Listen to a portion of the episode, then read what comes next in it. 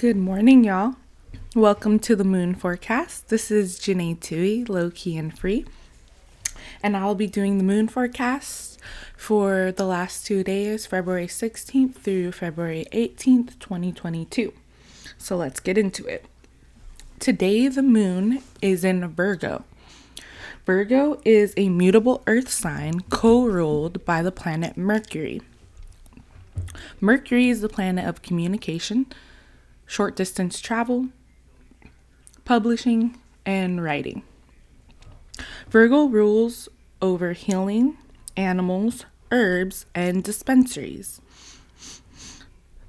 The people who have Virgo moon natally are usually generally busy, organized, and thrive off of routine. They analyze and critique their emotions.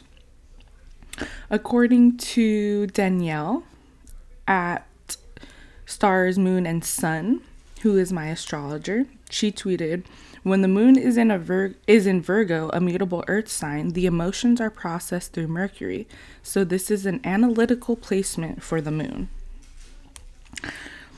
When the moon is in Virgo, it is a great time to get organized, follow a routine, write in your planner, write in your journal.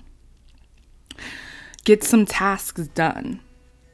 Today, specifically on the 18th, we will be experiencing what is called a void of course moon.